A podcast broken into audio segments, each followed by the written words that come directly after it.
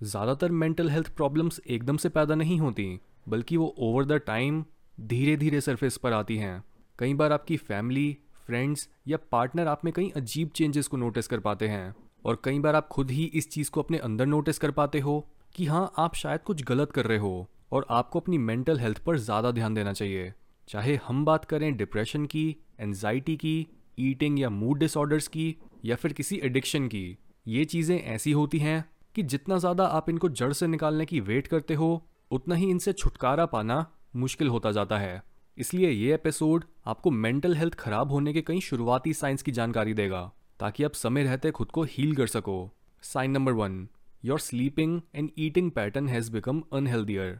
हमारी नींद और खाने से जुड़ी आदतें ऐसी चीज़ें होती हैं, जिनकी मदद से या तो हम खुद को ज़्यादा स्टेबल और शार्प बना सकते हैं, या फिर ज़्यादा डल और अनहेल्दी।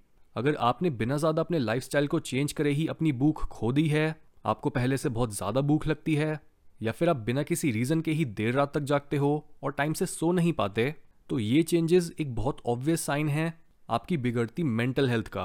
बॉडी या फिर आपकी साइकोलॉजी में होने वाले कई नेगेटिव बदलावों से ही डील करने के लिए कभी आपको बहुत ज़्यादा नींद आती है, कभी बहुत कम, कभी आपको बहुत ज़्यादा भूख लगती है और पेट भरने के बाद भी आप सेटिस्फाइड नहीं फील कर पाते। और कई बार आप अपना सारा एपेटाइट खोकर बिना कुछ खाए ही एक जगह पड़े रहते हो। ये चेंजेस ओवर टाइम आपकी पुअर सेल्फ केयर की वजह से आने लगते हैं।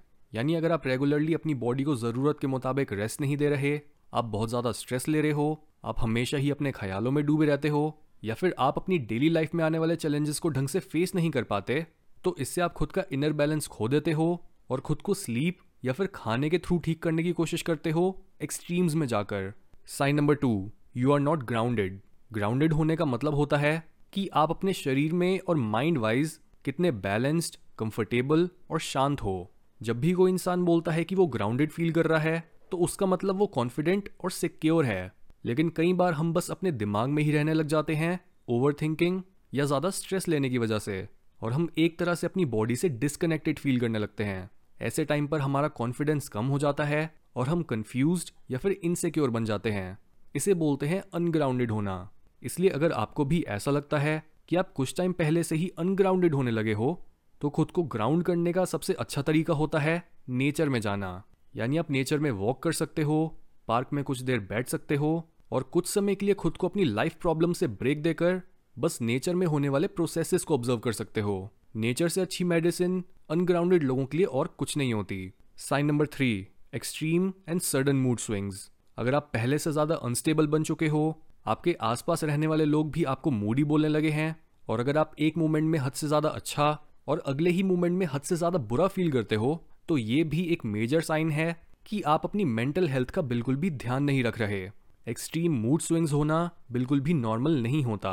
नॉर्मली आपके अंदर एक इमोशन उठता है और आप उसे कुछ देर के लिए एक्सपीरियंस करते हो और फिर वापस से अपने बेस लेवल पर आ जाते हो। लेकिन जब आपके अंदर हमेशा ही एक रोलर कोस्टर चल रहा होता है तो इससे ना तो आप किसी मूवमेंट को फुली एंजॉय कर पाते हो और ना ही खुद को ग्रो करने के लिए कुछ कर पाते हो। साइन नंबर फोर अब normal levels of fear shame और गिल्ट बिना किसी मेजर रीजन के डरना, शर्म महसूस करना या ऐसा फील करना कि जैसे आपने कुछ गलत काम करा है, ये चीज़ भी आगे चलकर आपकी मेंटल हेल्थ को बहुत ज़्यादा नुकसान पहुँचा सकती है। क्योंकि ये फीलिंग्स यूजुअली एक इंसान के पुराने अनहील्ड ट्रॉमा या फिर उनकी इनसिक्योरिटीज से आ रही होती हैं, जिस वजह से आपको ऐसे पॉइंट पर अपनी हीलिंग पर ध्यान देना चाहिए, अपने पास्ट को रिविजिट करके, जिसके कई तरीके होते हैं। जैसे अपने पास्ट को डिटेल में लिखना, अपनी अनकॉन्शियस मेमोरीज को ट्रिगर करके उन्हें सरफेस पर लाने के लिए मेडिटेट करना, या फिर सिंपली अपने पास्ट के बारे में किसी प्रोफेशनल या फिर वाइज इंसान से बात करना, जो आपसे सही क्वेश्चंस पूछकर आपको अपने डरों को फेस करने और आपको उन्हें ओवरकम करने में मदद कर सके। Sign number five brain fog.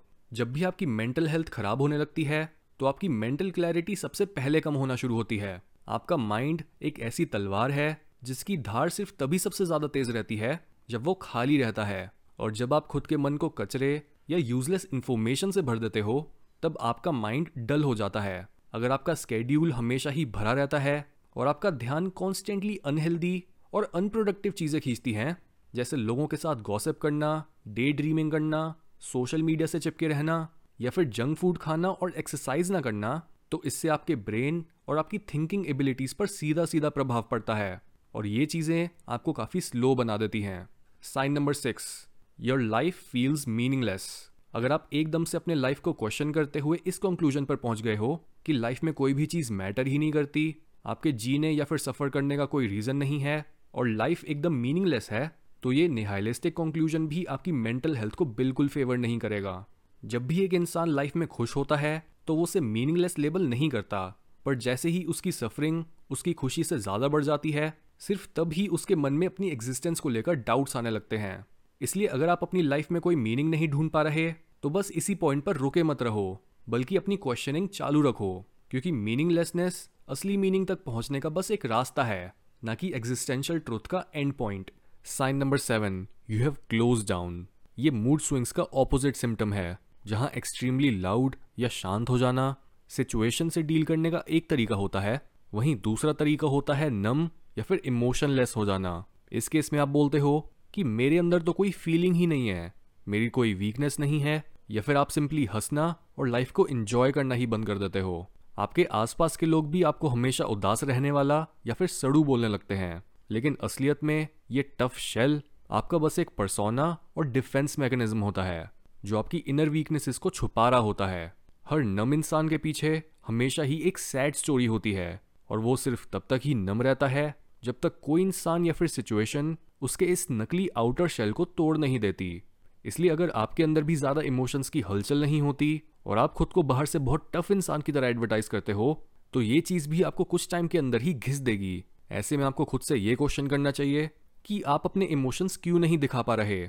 और आप किस जजमेंट से डर रहे हो? Sign number eight outsourcing your stability यानी एक मेंटली एग्जॉस्टेड इंसान अपनी स्टेबिलिटी खुद ना जनरेट कर पाने की वजह से इस चीज़ों को सब्सटेंसेस या लोगों में ढूँढने की कोशिश करता है। जो चीज़ें सबसे कॉमनली यूज़ करी जाती हैं स्टेबल फील करने के लिए, वो होती हैं खाना और आपके आसपास के लोग। इसका मतलब लाइफ के मुश्किल होने पर आप खुद की इनर स्ट्रेंथ को एक्सेस नहीं कर पाते। आप बल्कि लोगों के साथ ज़्यादा समय बिताने लगते हो, उन्हें अपने दुखड़े सुनाने लगते हो, अपने रिलेशनशिप्स में ज़्यादा नीडी बन जाते हो टेस्टी खाने से बार बार केक लेने लगते हो, और ऐसे ही आप खुद की गिरती मेंटल हेल्थ को डायरेक्टली कन्फ्रंट करने के बजाय बस टेम्परेरी सॉल्यूशंस को ही ढूंढते रहते हो।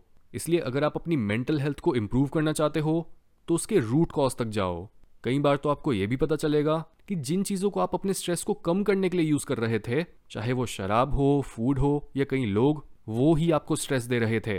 इन गिरती मेंटल हेल्थ के साइंस की नॉलेज होने से आप अपनी ज़िंदगी को वापस से ट्रैक पर ला सकते हो और खुद को डिप्रेशन या फिर एनजाइटी में जाने से रोक सकते हो। सिर्फ़ खुद की कमियों और गलतियों की अंडरस्टैंडिंग ही आपको ज़्यादा कॉन्शियस बनाने और खुद पर काम करने की मोटिवेशन देने के लिए काफ़ी होती है।